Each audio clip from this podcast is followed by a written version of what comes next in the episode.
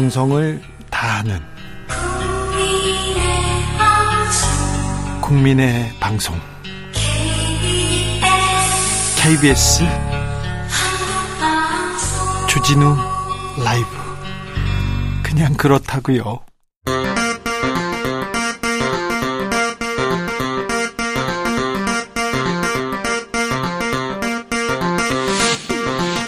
주진우 라이브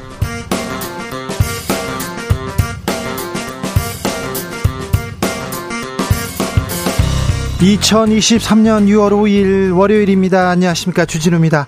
한국 축구가 또 4강 신화를 썼습니다. U20 월드컵에서 나이지리아를 꺾고 준결승 진출했는데요. 상대는 이탈리아입니다. 과연 결승 티켓 거머쥘 수 있을까요? 한준희 해설위원과 전망해 보겠습니다.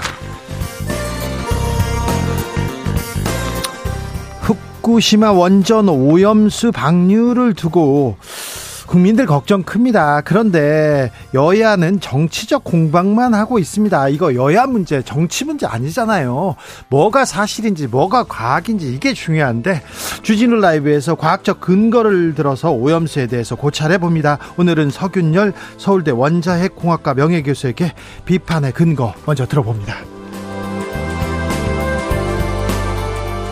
한동훈 법무장관의 개인정보 유출 사건을 수사 중인 경찰. 오늘은 민주당 최강욱 의원 압수수색했습니다. 국회 사무실을 압수수색했다. 휴대전화를 압수수색했다. 아, 이건 또 무슨 일일까요? 민주당 혁신을 이끌 새 수장으로는 이래경 다른 백년 명예이사장이 임명됐는데요. 벌써부터 과거 발언들 음, 논란이 됩니다. 정치적 원의 시점에서 짚어보겠습니다. 나비처럼 날아 벌처럼 쏜다. 여기는 주진우 라이브입니다. 오늘도 자중차에 겸손하고 진정성 있게 여러분과 함께 하겠습니다. 환경의 날입니다. 환경. 아, 참. 지구를 위해서, 환경을 위해서 나는 뭘 하고 있나. 이렇게 생각하는데요. 환경을 위해서 그 좋은 식습관 갖는 게 매우 좋다고 합니다. 제 친구 중에 하나는 아침에도 고기를 먹고 점심에도 고기를 먹고 저녁에도 고기를 먹는 사람이 있습니다. 점심에 고기를 두 번 먹는 사람도 있어요. 점심이 어 오늘 두 탕이네. 그러면 두 번 고기를 구워 먹는 사람이 있는데요. 음 너무 많은 이게 지구에 폐를 끼치지 않나 그런 생각도 해봅니다. 어, 저는 좀 덜 조금 먹고 조금 먹먹 자 이런 주의인데 음식물 쓰레기도 좀 덜 만들려고 노력하는데 자 어, 비건 채식주의 뭐 지구를 위해서 저는 어, 채식주의 합니다. 이것까지는 아니더라도 자 동물과 환경 보호를 위해서 나는 어떻게 먹는다. 좋은 식습관 있으면 알려주십시오. 문자는 샵 #9730 짧은 문자 50원, 긴 문자는 100원입니다. 콩으로 보내시면 무료입니다. 그럼 주진우 라이브 시작하겠습니다.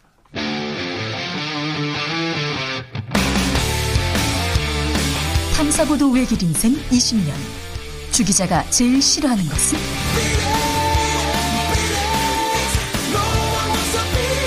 이 세상에서 비리와 부리가 사라지는 그날까지. 오늘도 흔들림 없이 주진우 라이브와 함께.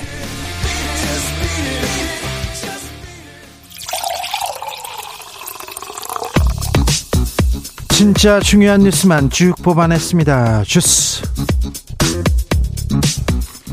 정상근 기자 어서 오세요. 안녕하십니까. 검찰이 국회 사무처를 압수수색했습니다. 네, 민주당 전당대회 돈봉투 의혹을 수사 중인 검찰은 오늘 돈봉투 수수자로 지목된 국회의원들의 국회 출입 기록을 확보하기 위해 국회 사무처를 압수수색했습니다. 어, 수사 대상은 2021년 전당대회 당시 송영길 전 대표 경선 캠프에 있던 의원 10여 명으로 알려졌습니다. 경찰도 국회 사무실을 압수수색했네요. 네, 한동훈 법무부 장관의 개인정보 유출 사건을 수사 중인 경찰은 오늘 한동훈 장관의 개인정보가 유출되는 과정에 최강욱 민주당 의원이 연루된 정황을 포착했다며 최강욱 의원에 대한 압수수색을 단행했습니다. 최강욱 의원은 취재진과 만난 자리에서 황당하고 어이가 없다라며 이런 식으로 장난치는 것은 대가를 치러야 할 것이라고 주장했습니다. 국회 제공된 인사청문회 자료를 음, 언론에 이렇게 제공하고 이걸 검증 차원에서 보도하곤 했는데 음, 그 안에 그 뭐 등본이나 초본 이런 게 들어 있었을 수 있습니다. 근데 등본이나 초본을 이렇게 어 누구한테 주거나 이그 공개하는 것은 법으로 금지됐는데 아무튼 청문회 자료를 음, 개인 정보 유출로 수사하는 거는 처음 봤습니다. 아, 이 문제가 어떻게 진행되는지 좀 지켜보겠습니다.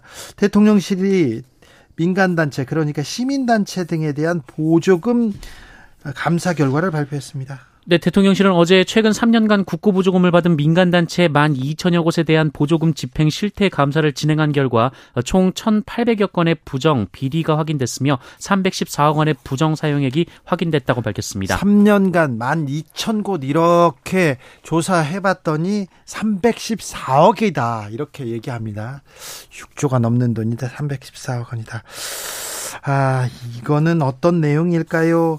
아, 정부에서 지원금 대폭 줄이기로 했습니다. 네, 정부는 내년에 지급될 보조금을 5천억 원 이상 감축하기로 했다라고 밝혔습니다. 아, 대통령실 측은 민간단체 보조금 예산을 제로 베이스에서 검토해서 부정이 적발된 사업 등에 대해 과감히 구조조정할 것이라고 밝혔습니다. 자, 이 부분에 대해서는 조금 고민하는 시간 2부에서 갖겠습니다.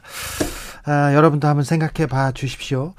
감사원이 선관위를 고발하려는 모양입니다. 네, 감사원은 오늘 언론의 중앙선거관리위원회가 간부 자녀 특혜 채용 의혹과 관련해 어, 직무감찰에 끝까지 응하지 않을 경우 검찰에 수사 의뢰를 하기 위한 실무 작업에 나섰다라고 밝혔습니다. 자, 감사원 감사는 안 받겠다 선관위에서 이거는 좀 어, 법에 위반된다 이렇게 얘기했는데 우리가 그럼 검찰에 고발하겠다고 얘기하는데 선관위 이 인사 특혜 채용 이거 잘못했습니다. 경찰이든 검찰이든 공수처들 빨리 나와서 수사하고요. 엄벌에 쳐야 됩니다. 하지만 검 감사원 이 나서는 건요.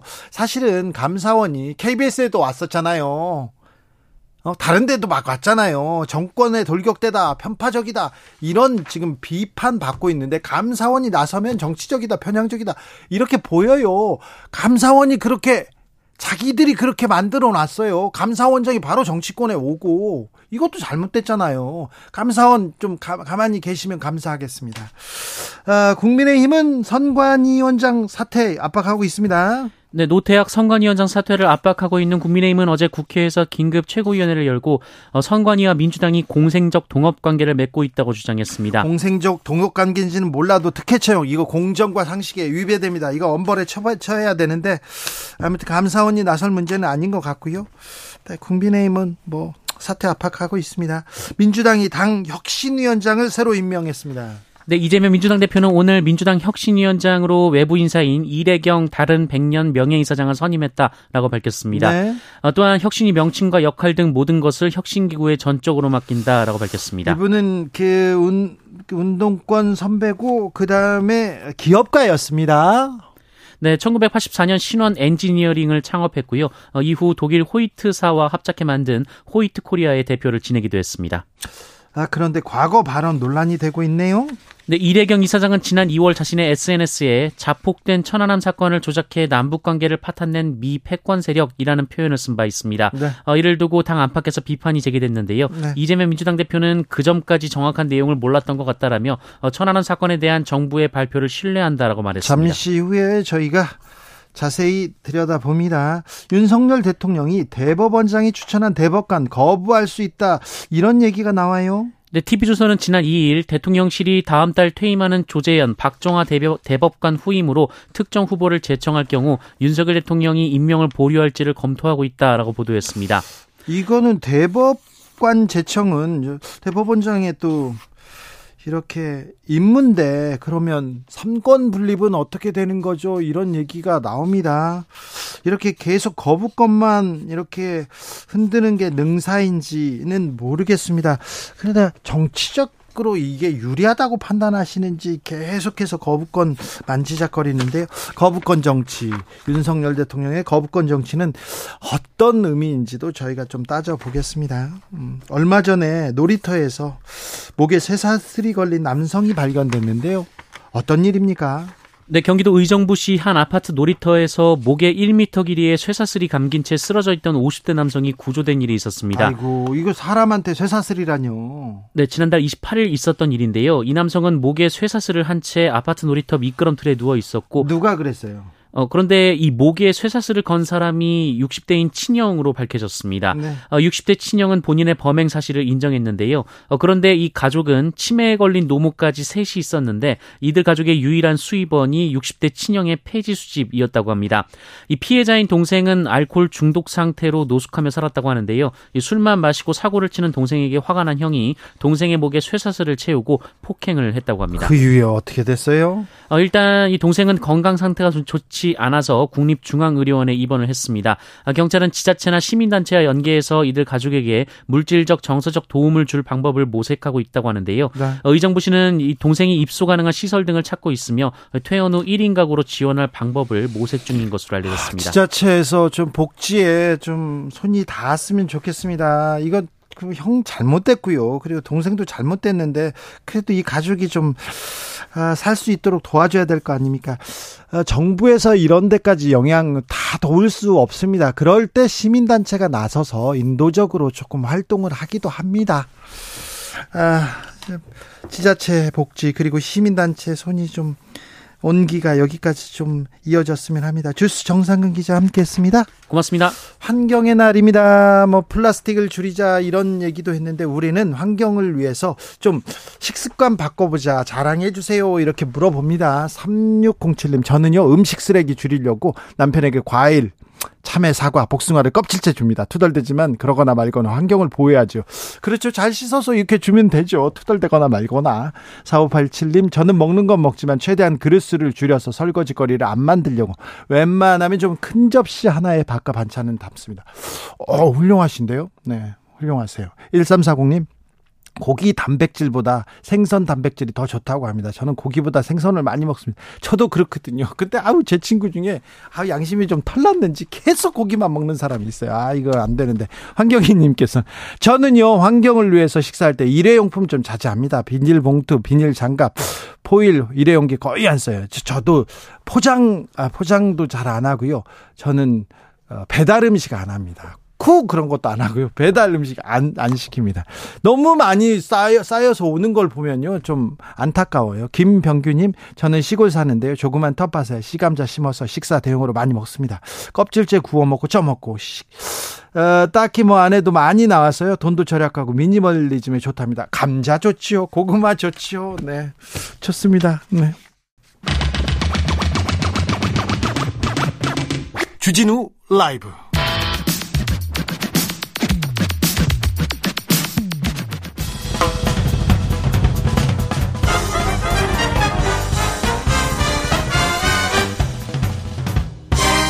훅 인터뷰 모두를 위한 모두를 향한 모두의 궁금증 훅 인터뷰 우리 청년들이 사고를 쳤습니다. 아, 이런 사고는 계속 쳤으면 좋겠습니다. U20 월드컵에서 2회 연속 4강에 올랐습니다.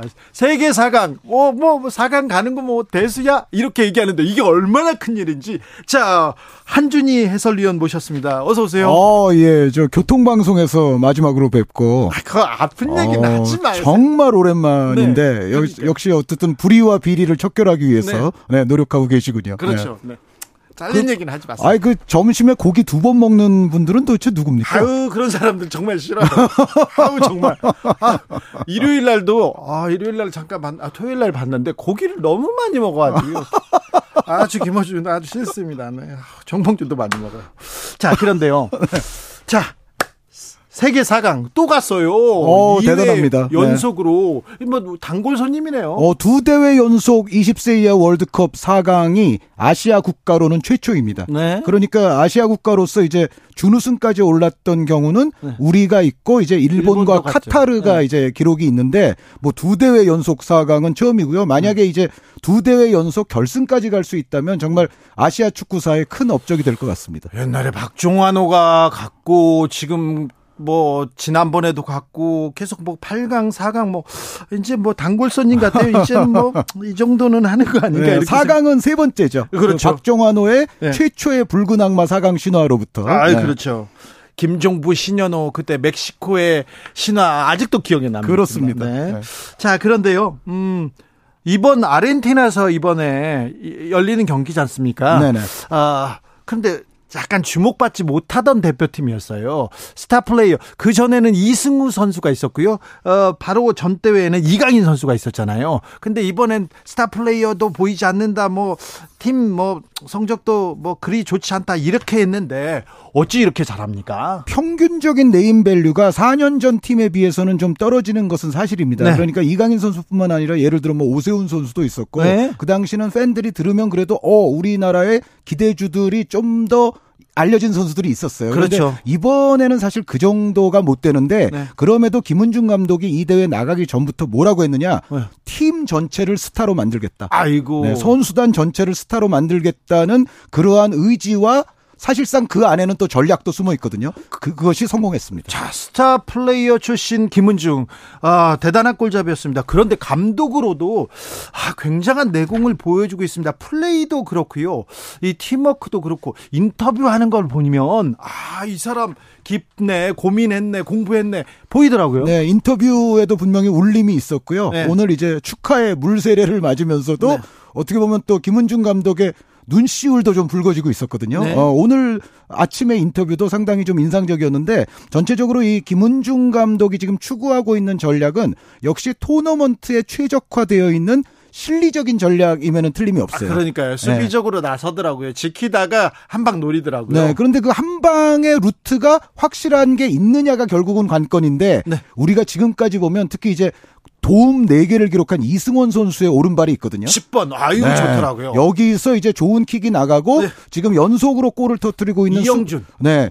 이영준 선수 또 뭐 배준호 선수가 사실 네. 에이스급이고 여기에 어. 최석현이라는 수비수가 또 두 경기 연속골이거든요. 네. 최석현 선수가 이 골을 넣을 때 동작을 보면 상당히 다이나믹해서 네. 상대 수비수들의 빈 공간을 정말 잘 찾아 들어가고 여기에 이승원 선수의 볼이 또 정확하게 도달을 하고 있습니다. 어, 잘 지키고 역습을 노린다 이런 얘기는 말은 쉬운데요. 이게 역습이 쉬운 게 아닙니다. 그리고 세트 플레이를 만들어 가는데 보면요. 코너킥을 쫙 쏘는데 앞에서 잘라서 골을 네. 넣더라고요. 이거 다 준비된 거 아니에요? 그렇죠. 그리고 아까 이용준 선수 말씀을 진행자가 하셨는데 네. 이용준 선수 정말 칭찬해주고 싶어요. 왜냐하면 네. 이용준 선수는 지금 다섯 경기를 치르는 동안 거의 1분도 못 쉬었습니다. 아, 네. 네. 첫 경기 추가 시간 아주 끝날 때 잠깐 교체된 거 말고는 교체도 못 하고서 계속 지금 뛰고 있는데 특히 이제 우리의 그 결정적인 코너킥을 나이지리아전에서 만들어냈던 선수들이 네. 이영준 선수와 강상윤 선수거든요. 네. 그러니까 골을 넣었던 이제 이승원 선수 어시스트 최석현 선수도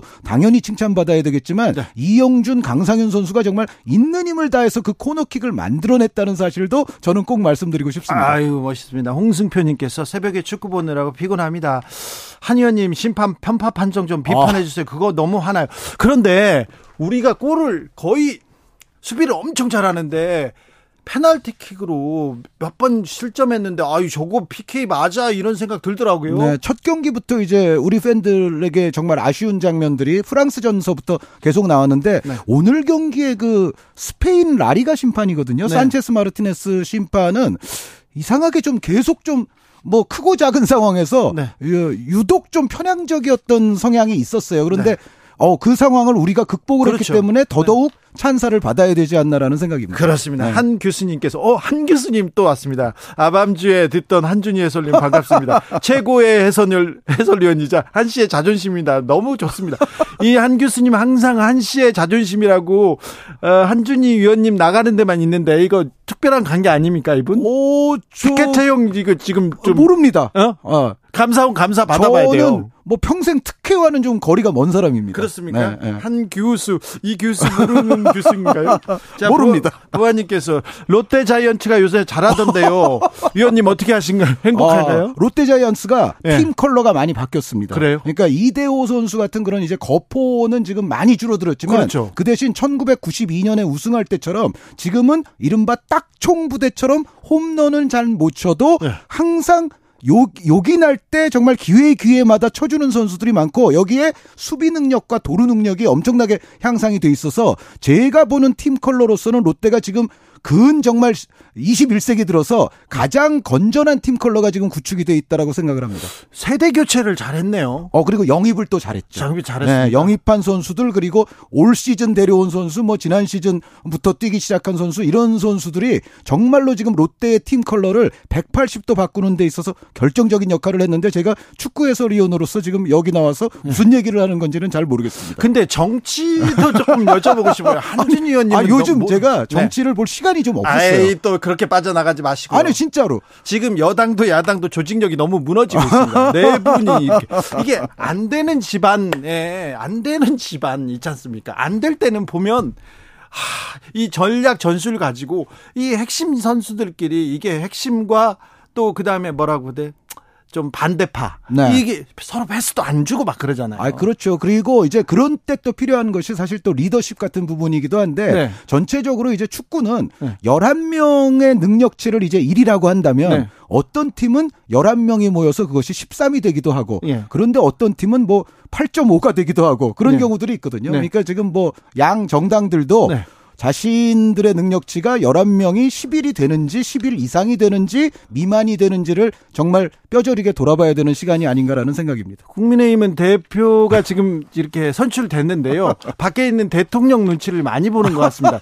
이게 감독 눈치를 안 보고 총감독이나 저쪽 고문 눈치를 보면 이건 또 좀 다른 문제가 됩니다. 아, 그렇죠. 그러니까 뭐 축구를 아는 뭐 사장이나 뭐 단장 이런 분들이 축구팀에도 계시긴 하지만 네. 또 사장 단장의 역할과 감독의 역할은 여기서 명확히 또 구별이 돼야 되거든요. 그렇죠. 네. 그런 것이 또 팀을 잘 만들기 위한 기초 단계이라고 볼 수가 있겠습니다. 알겠습니다. 다시 축구로 넘어가겠습니다. 네. 넘어옵니까 또? 네, 넘어올게요. 네, 기가 막히네요. 네. 네. 자, 클린스마노 네, 우리 네, 네. 국가대표팀은 또 어떻습니까? 아 국가대표팀이 오늘 이제 명단을 발표했는데 특히 이제 박용우 선수, 안현범 선수 그리고 벨기에에서 뛰고 있는 홍현석 선수. 어, 네, 이 선수들이 네, 처음으로 이제 국가대표 부름을 받게 됐죠. 네. 네, 어, 좀 어떻습니까? 좀 빌드업을 잘 해 나가고 있습니까? 네, 클린스만 감독이 이제 추구하는 축구는 한마디로 약간 이제 위험을 감수하더라도 공격적인 스타일의 축구. 그러니까 벤투 감독이 조금 더 안정적인 빌드업을 치중했다면 클린스만 네. 감독은 사실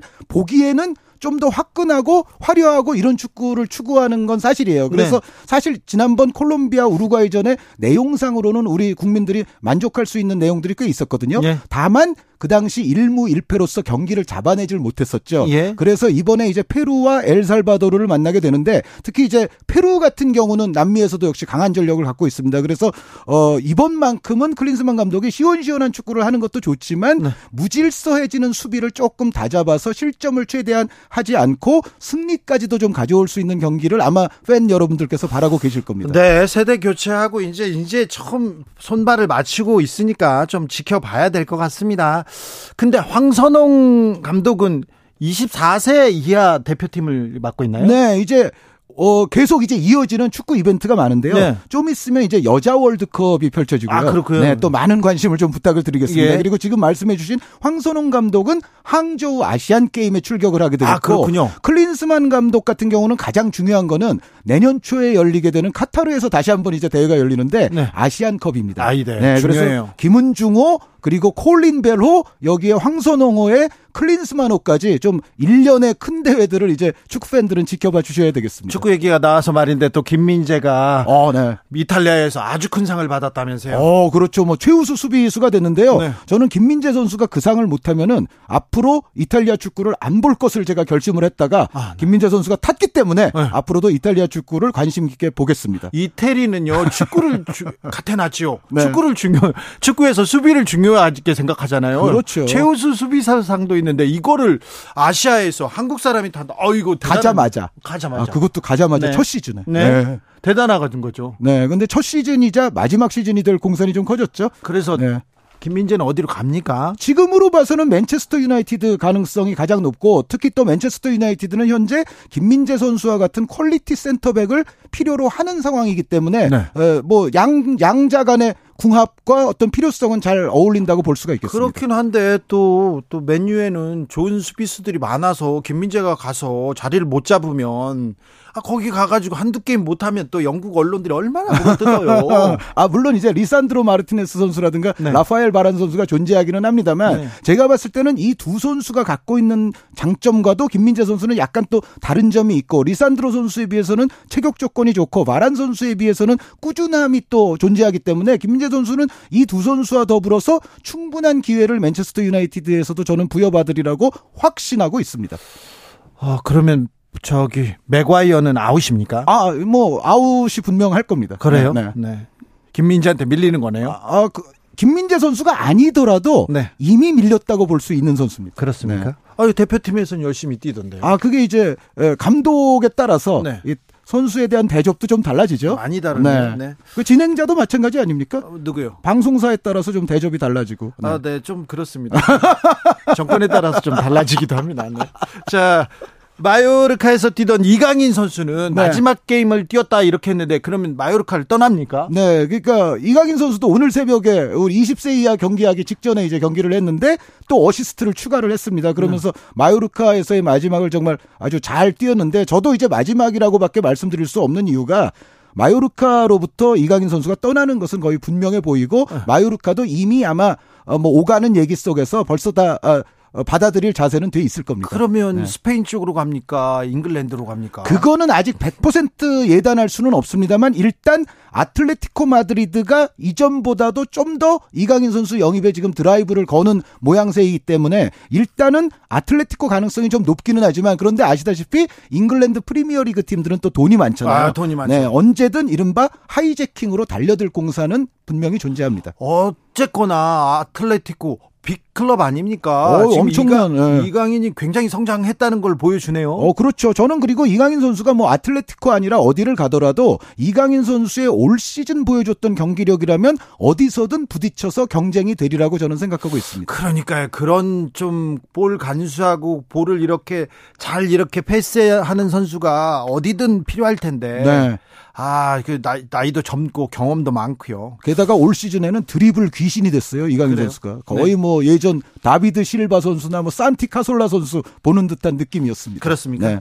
어, K리그 얘기도 조금만 해 주세요. 네, K리그는 올 시즌 그 어느 때보다 흥행이 좋습니다. 그렇습니까? 네, 지금 뭐 평균 관중이 만 명이 넘어가고 있고, 네. 어 그리고 뭐 어, 최근에는 전북이나 수원이나 약간 주춤했던 팀들도 다시 관중을 회복하는 추세에 있는 데다가 뭐 대구 같은 데는 여전히 좋고요. 그리고 네. 대전이 정말 이 축구 사랑이 많은 도시였거든요. 그렇죠. 네, 올 시즌 승격한 데다가 팀 성적 팀 스타일까지도 뒷받침이 되기 때문에 대전이 또 이제 아주 관중몰이의 선두로 치고 나가려는 그런 움직임이고 그런데 기본적으로 서울과 울산은 뭐 여전히 관중이 또 많습니다. 그렇습니다. 네. 그리고 또 울산 많은데 지금 전북 현대한테 또 잡혔어요. 어, 잡히기는 했는데 이제 울산에게는 다행스럽게도 제주가 비겼고 포항과 서울은 또 패해가지고 네. 사실상 울산이 승점상으로 그렇게 손해 본 것은 없는 주말이 됐습니다. 아, 네, 아무튼 네. 뭐 편안한 편안한 음, 경기 운영을 하고 있는 것 같습니다. 울산이 생각보다 그런데요. 그런데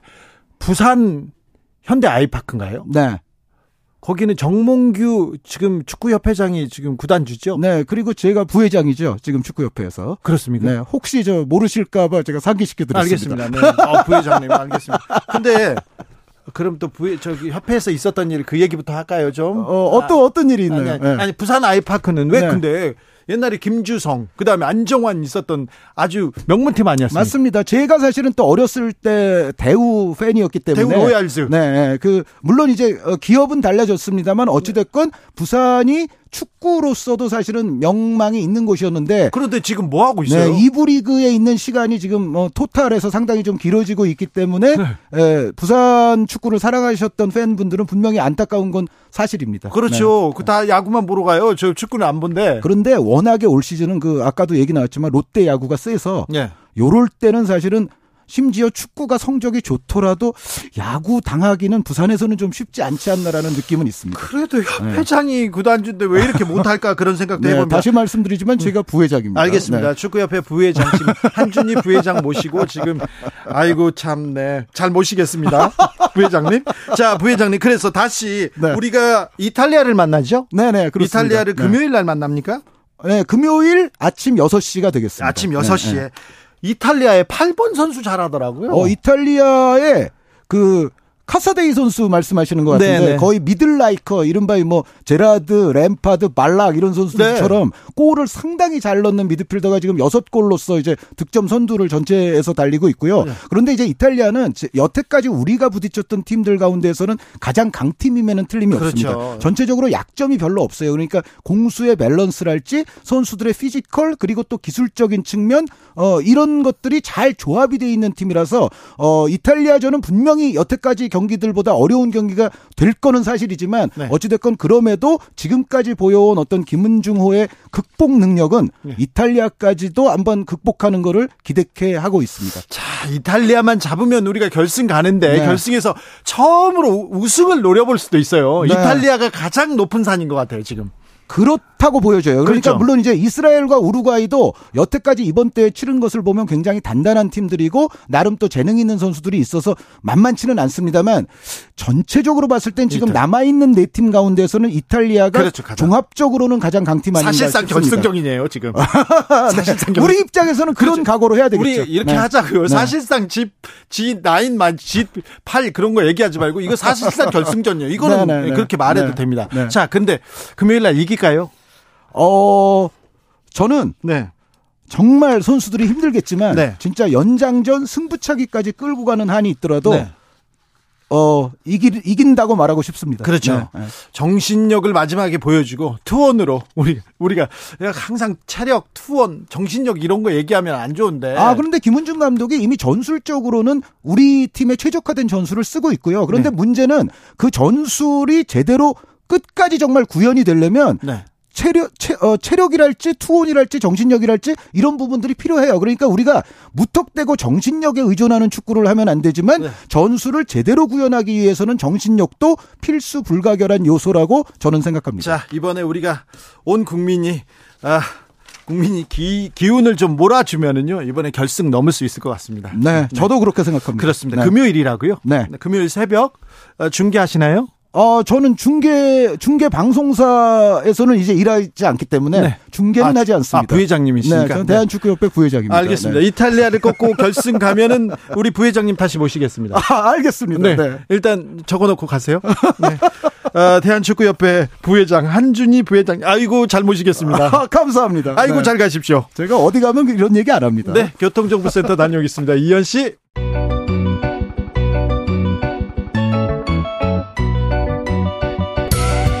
한층 날카롭다 한결 정확하다 한편 세심하다 밖에서 보는 내밀한 분석 정치적 원의 시점 오늘의 정치권 상황 원회에서 더 정확하게 분석해 드립니다. 이현주 전 국민의힘 의원 네, 안녕하세요. 부드러운 카리스마 이현주입니다. 그리고 노영희 변호사입니다. 네, 안녕하세요. 노영입니다. 네. 이 문제부터 물어봐야 될 것 같아요. 음, 이동관, 이동관이 돌아온답니다. 윤 대통령이 빠르면 이번 주에 이동관 전 청와대 홍보수석을 신임 방통위원장에 이렇게 임명한다는 이런 얘기가 나오는데요. 저는 좀 무서워요. 노영희 변호사님? 저도 무서워요. 아, 그래? 이동관 씨는 암흑천지로 통한다네요, 언론계에서. 어, 예, 그 이명박 정부 때 언론이 좀 암흑이었죠. 그러니까요. 그래서 그때 청와대 대변인 2008년도 하면서 언론 특보 하면서 방송 장악이 엄청났었는데 대통령이 사실 우리가 이제 어떤 사람을 임명을 할 때 그 사람의 과거 배경 같은 게 별로 좋지 않으면 그것하고 현재하고 좀 사람들이 연결해서 볼까봐 조심하는 마음에서라도 원래 안 임명하는 게 맞는 거 아니에요? 그런데 근데, 그렇죠. 네, 근데 이번 정부는 오히려 그런 거를 뭐 한두 번 한 게 아니라서 뭐 그럼에도 불구하고 해야 되는 꼭 무슨 특별한 이유가 있는 것 같은 그런 생각까지 들 정도로 좀 사실은 좀 문제가 심각하지 않나. 특히 언론계에 계신 분들한테 제가 다 여쭤봤더니 이게 엄청나게 좀 불안한 요소다. 이 정권과 관련해서도 뭐 이런 얘기를 하더라고요. 이 정권과 관련해서도. 네. 음. 그렇게 이렇게 폭주하면 네 폭주하면 그게 음, 도움이 되지 않아요. 않습니다. 네. 그 입을 닫게 한다고 해서 그게 음. 도움이 되진 않을 건데요. 그런 생각도 합니다. 음. 근데 이제 제가 걱정이 되는 거는 그때 MB 때는 언론이 꽤 투쟁력도 있었고요. 음. 그리고 MB는 또 여론의 눈치도 좀 봤거든요. 네. 근데 지금은 언론도 너무 조용하고 그 다음에 여론의 눈치도 정권이 전혀 안 보는 것 같고 거기다가 그게 결정적인 차이는 뭘까? 어, 지금 정권은 어쨌든 검찰하고 거의 일체화돼 있는 거 아닌가 이런 거에 대한 두려움 이게 네. 좀 있는 것 같아요. 네. 그냥 단순히 권력이 있고 그 권력이 언론을 장악하려고 하고 있기 때문에 겁난다 이게 아니라 거기에 플러스 어, 검찰 권력을 수반하고 있다. 이게 더 두려운 거죠. 특히 어, 과거 같으면 정권이 어, 직접적으로 인사권이라든가 재정에 영향을 미칠 수 있는 공영방송만 문제가 됐었는데 주로 공영방송을 네. 위주로 문제가 됐었잖아요. 근데 지금은 희한하게 민영 민영 방송이나 민영 언론이 더 벌벌 떨고 더 눈치 많이 봐요. 어, 그럼요. 지금 네. YTN은 민영화 될까? 그리고 MBC는 어떻게 치고 들어올까 그런 걱정 많이 하고 있습니다. 우리 이미 SB 죄송한 얘기입니다만 MBN, SBS 뭐 이런 방송들은 이미 상당히 편파적으로 됐다라고 다 생각해요. 음, 음 네. 그러니까 MBN은 기본적으로 음. 지난번에 이제 재판 받은 게 있지 않습니까? 6개월 동안 네. 그 정지시키는 그걸 해결하기 위해서 좀 더 몸을 좀 사려야 되는 측면이 있는 것 같으니까 그런 식으로 이게 보세요. 제일 지금 현재 기득권으로 우리가 걸리기 어려운 그러니까 좀 막기 어려운 권력이 사실은 검찰 권력하고 언론 권력이거든요. 근데 지금 만약 이동관 씨를 임명을 하게 되면 두 개를 다, 두 개를 다 손에 쥐는 셈이고 여기에 방통위라고 하는 이제 허수아비 기관 마저 이제 만들어지는 거거든요. 이렇게 되면 저는 근데 이게 그렇게 옛날식으로 이 두 개를 내가 꽉 잡았으니 해결된다. 내지는 지금 검찰 캐비넷에 다 들었으니까 괜찮겠다. 나는 그건 아니라고 봐요. 그러니까 이제 상당히 문제가 심각해질 수 있어요. 끝은 굉장히 안 좋을 거예요. 끝은. 그런데 이제 그 사이에 굉장히 힘들겠다. 모두가. 예. 예. 그리고 이게 거기다가 국회마저 국회가 이걸 잘 견제해야 되는데 국회마저 너무 유약하다. 그리고 어, 어쨌든 과방위 위원장도 최측근인 장재현 의원이 꿰찼잖아요. 네. 그러니까 어쨌든 뭐 또 근데 사람들이 제가 이렇게 얘기하면 어 너는 보수가 아니냐 뭐 이렇게 얘기하기도 하는데요. 어 전혀 그러니까 똑바로 아셔야 돼요. 저는 방송 장악을 결사 반대하고 언론의 자유를 보장할 것을 일관되게 네. 주장해 왔어요. 그래서 문재인 정권 때도 뭐 이건 문재인 대통령 좋아하시는 분들은 싫어하실 수도 있지만 좀 네. 그때도 제일 아프게 했어요. 네. TV 조선 그 경찰에서 압수수색 들어가려고 할 때 제가 현장까지 가고 막 난리 쳤고요. 그때 그 뭐 TV 조선이 잘하고 못하고 이런 문제가 아니라 저는 언론사의 수사기관이 가는 것 자체 이게 문제가 있다. 그리고 지금 MBC한테 하는 것도 전 절대 반대예요. 네. 정말 MBC가 이뻐서 그런 거 아니고요. 예. 이런 것을 우리가 그냥 자꾸 넘어가면 절대 안 된다. 이거 어느 진영이든 간에 네. 저는 이 문제는 아주 냉정해. 아니 대통령 자유 좋아하시잖아요. 네, 네. 그러게요. 방통위가 이동관 씨가 방통위 원장이 된다고 해서 허수아비가 되지는 않을 텐데요.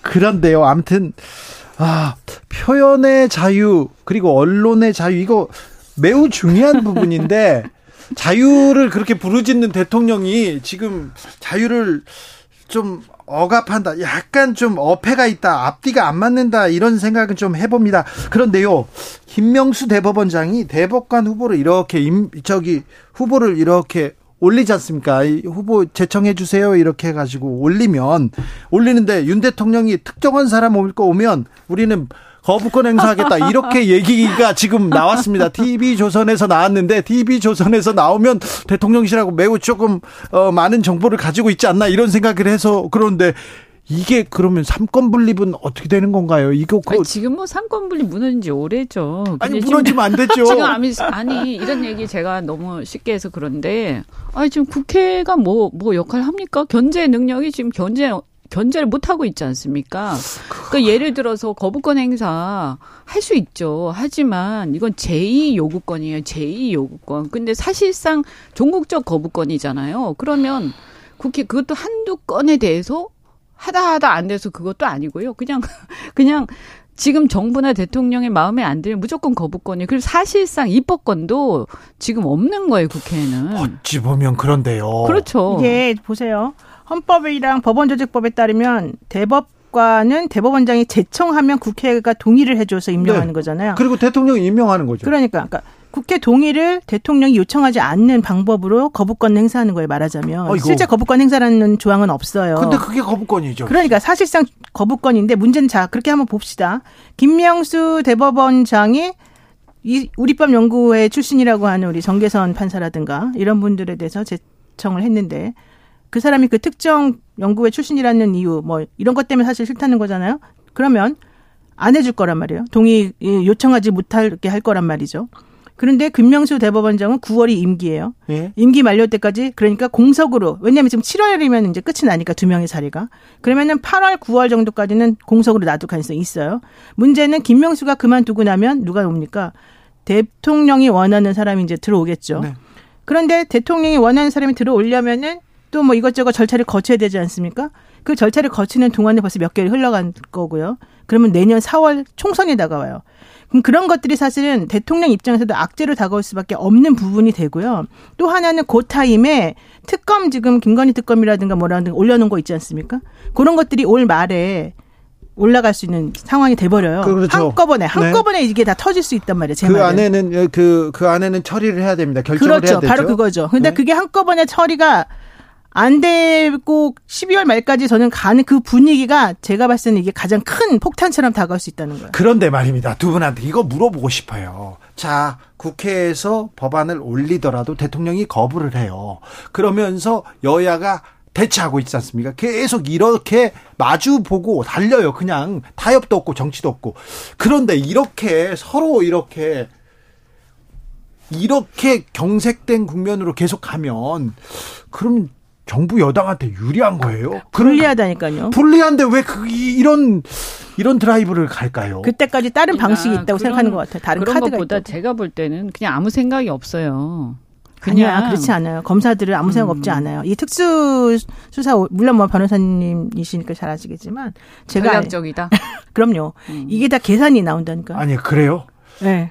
윤석열 검사는 그렇게 계산적이지는 않았어요. 생각이 검사님 그, 우리, 렇게 우리, 계산을 아니, 많이 그러니까 우리 않았어요. 대통령이 그렇게 아주 계산을 그러니까, 치밀하게 한 사람은 아니에요. 그렇죠. 그 밑에 있는 사람들이 있다니까요. 그런 전략이 있을 수도 있지만 제가 볼 때는 그거 이전에 가장 그 우선시되는 것은 그냥 마음에 안 들어 이거예요. 아하. 네. 그냥 나는 싫어 이런 거고 어, 내가 권력을 가졌어 이런 거고.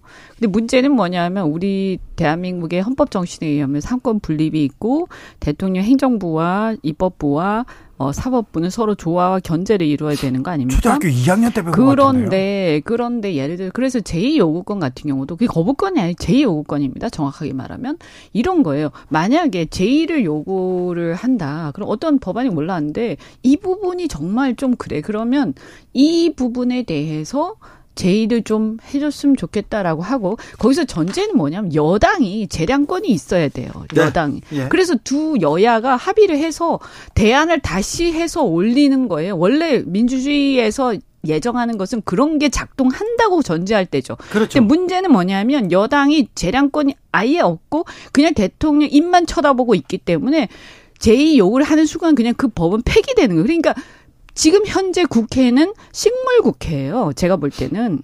네. 네, 거기에 동의하는 국민들 많습니다. 대통령도 뭐 어떻게 보면 그렇다 보니까 대통령도 신뢰를 못 받는 거죠. 지금 이렇게 민주주의를 정말 군사정권 이후에 이런 식으로 국정이 운영된 적이 있었나? 그리고 이거는 보수하고 아무 상관도 없는 거예요. 헌법 정신을 가장 잘 지키겠다고 계속 얘기했던 사람이 누굽니까? 아, 저는 이러면 안 되는데 왜 이러지? 아, 이거 나중에요. 국민의힘이 나중에 잘못하면요. 이 사태에 대해서 이 후과를 누가 책임질 거예요. 네, 걱정이에요. 네. 오늘은 10월 지나면 보세요. 김명수 대법원장 끝나고 나면 아, 그러니까 움직 기운이 달라진다니까요. 기운이 달라져. 기운이. 정말 근데 당내도 난리가 날 거예요. 당내도 막 어, 아니요. 그때 이제 공천 얘기하면서 난리가 난, 난리가 난다니까. 이런 식이면 이게 좀 한두 개 걸려 있는 게 아니에요. 모든 것이 다 언론계도 그렇고 정계도 그렇고 다 난리가 나고 지금 마그마가 화산이 터지기 바로 직전인 거야 지금 현실적으로. 그렇게 해서 총선이 어떻게 될까? 아, 이 근데 이거 어쨌든 당도 당이지만 이거 어쨌든 나라가 똑바로 가야 되는데. 아, 그러면 아, 피해는 국민들이 보니까요. 또 서민들이 음. 보니까 먼저 보니까 그거 걱정이에요. 경제도 지금 제가 또 걱정하는 거는 이상하게 지금 경제 지금 여러 가지 신용, 지표가 너무 안 좋아요. 신용 그 경색이라든가 이게 뭐 어, 특정 그 금융기관 예, 거론하긴 그렇지만 여러 가지 지금 뭔가 좀 문제가 있는 부분이 있거든요. 그런데 보도가 잘 안 되는 것 같아요. 어? 그 좀 안 좋은 부분은 보도를 잘 안 하나 봐. 제가 그렇게 과민한지 모르겠는데. 아니 그러니까요. 지금 경제 지표들이 그 온통 다 그래. 빨간불인데 여기에 대한 대한 정책, 여기에 대한 분석은 거의 없어요. 네. 그리고 다른 얘기만 있습니다. 자 오늘은요. 어, 검찰이 국회를 압수수색, 그 경찰도 압수수색했네요. 특별히 검찰 경찰의 나라야 네, 완전히. 네, 한동훈 네? 법무장관 개인정보 유출 관련해서 경찰이 최강욱 의원의 휴대전화와 사무실을 이렇게 압수수색했습니다. 이거 어찌 보셨습니까? 너무 심하지 않습니까? 한마디로 이게 지금 그 김민석이라고 하는 그 무소속 의원 뭐 예전에 국민의힘이었다는 그 사람이 사실은 이 한동훈 장관에 대한 개인정보 유출을 고발을 처음에 했었잖아요. 네. 본인이 뭐 S 모 씨로부터 무슨 얘기를 들어가지고 그 사람을 고발하면서 그 사람의 핸드폰이랑 그 사람의 이런 것 저런 거를 다 찾아봤더니 압수수색을 해봤더니 임모 기 MBC 임모 기자가 나왔다. MBC 임모 기자 걸 뒤져 보니까 최강욱 의원이 나왔다. 여기까지가 지금 넘어가는 중인 거잖아요. 물론 뭐 최강욱 의원 이 사실은 뭐 넘겨줬는지 안 넘겨줬는지 정확히는 모르겠습니다만은 이게 하나의 흐름이 결과론적으로는 다 야당에서 특히 윤석열 정권이나 한동훈 장관을 어, 강하게 비판했던 사람들에게 지금 다 모아져서 가고 있어요. 그러니까 실제 그 사람들이 잘못한 것과 별개로 음. 국민들이 바라보기에 이게 하나로 수렴이 되는구나. 일련의 흐름이.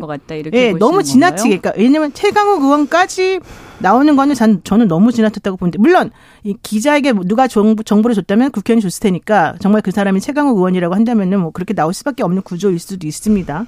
근데 사실 그냥 그렇게 순수하게만 보아지지가 않는다는 거예요. 제가 봤을 때.